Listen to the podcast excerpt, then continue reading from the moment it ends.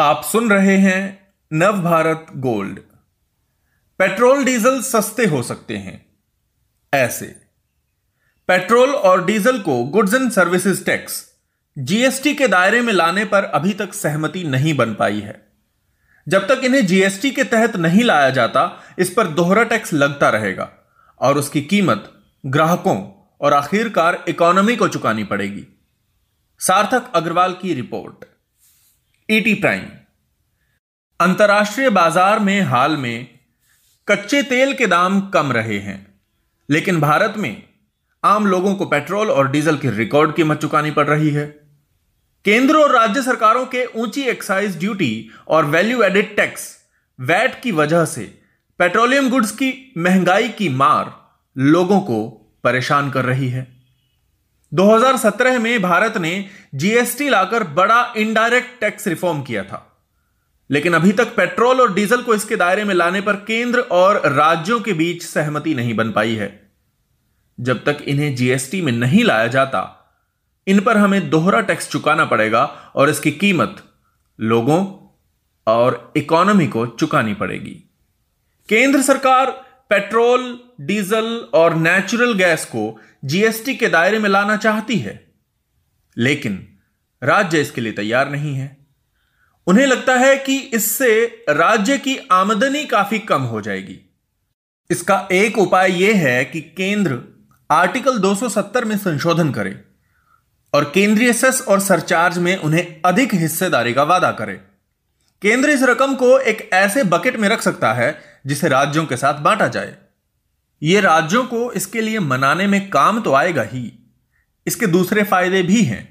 Tax से होने वाली कुल आमदनी में सेस और सरचार्ज की हिस्सेदारी बढ़ रही है। आर्टिकल 270 की वजह से केंद्र इन्हें राज्यों के साथ नहीं बांट सकता। इससे राज्यों को केंद्र से कम पैसा मिल रहा है। यूँ तो चौदहवें वित्त आयोग ने केंद्र से 42 फ़ीसदी आमदनी राज्यों के साथ बांटने को कहा था, जिसे स्वीकार भी किया गया था। लेकिन असल में राज्यों को अभी केंद्र से करीब 35 फ़ीसदी ही रकम मिल रही है। Vidhi centre for legal policy की 2018 में आई एक रिपोर्ट में सुझाया गया था कि केंद्र सरकार को सेस और सरचार्ज में कमी करनी चाहिए। साथ ही इनमें अधिक पारदर्शिता भी लानी चाहिए। विधि सेंटर को इस रिपोर्ट का जिम्मा पंद्रहवें वित्त आयोग ने सौंपा था। इस रिपोर्ट को देखकर लगता है कि विधि सेंटर सेस और सरचार्ज से होने वाली आमदनी को राज्यों के साथ बांटने के लिए संविधान संशोधन का सुझाव देते देते रह गया। संविधान संशोधन के ज़रिए अगर यह काम किया जाए तो अव्वल तो वह टिकाऊ होगा। इसका हाल केंद्र को वित्त आयोग की तरफ़ से दिए गए सुझावों की तरह नहीं होगा। आयोग हमेशा केंद्र से सेस और सरचार्ज लगाने से बचने को कहता आया है, लेकिन फिर भी यह बंद नहीं हुआ। न ही भविष्य में इसके बंद होने की गारंटी है। होता यह है कि जब भी सरकारी खजाने पर दबाव बढ़ता है तो केंद्र आमदनी बढ़ाने के लिए सेस और सरचार्ज लगाने का आसान रास्ता चुनता है। यह भी सच है कि सरकार को सेस, सरचार्ज, टेम्परेरी टैक्स में कभी भी बढ़ोतरी की ज़रूरत पड़ सकती है।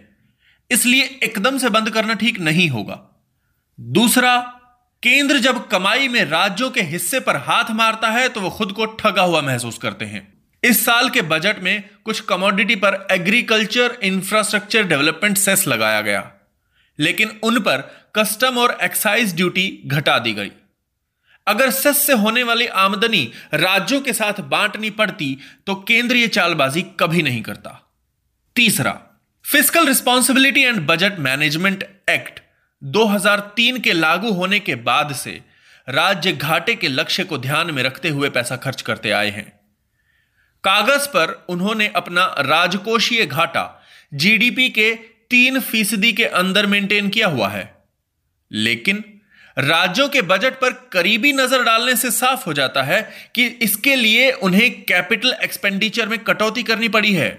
यह F R B M act की मूल भावना से मेल नहीं खाता, क्योंकि कैपिटल एक्सपेंडिचर में कटौती से ग्रोथ पर बुरा असर पड़ता है।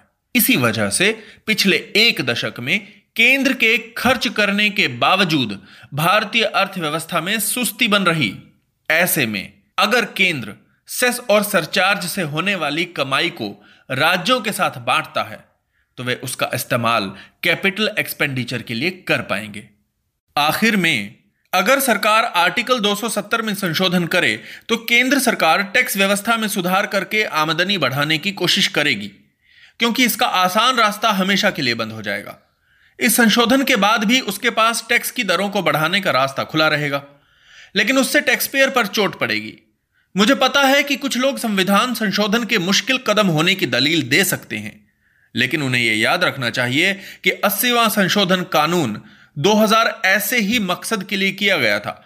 इस कदम के ज़रिए केंद्र की टैक्स से होने वाली आमदनी में राज्यों को अनिवार्य हिस्सेदारी दी गई, जबकि इससे पहले उन्हें सिर्फ़ इनकम टैक्स और सेंट्रल एक्साइज ड्यूटी में ही हिस्सेदारी मिलती थी। फिर, बेहतर केंद्र राज्य संबंध के लिए फिर से ऐसा ही संशोधन क्यों नहीं किया जा सकता? अच्छी बात यह होगी कि इससे राज्य पेट्रोल और डीजल को जीएसटी के दायरे में लाने के लिए तैयार हो सकते हैं। लेखक institute for fiscal studies, London के पूर्व शोधकर्ता हैं। सिर्फ़ यही हैं, देश और दुनिया की हर ज़रूरी नॉलेज दिलचस्प जानकारियाँ और सार्थक मनोरंजन। सुने या पढ़ें और रहें दूसरों से दो कदम आगे हर रोज। गोल्ड के पॉडकास्ट का खजाना मिलेगा नव भारत गोल्ड डॉट कॉम पर।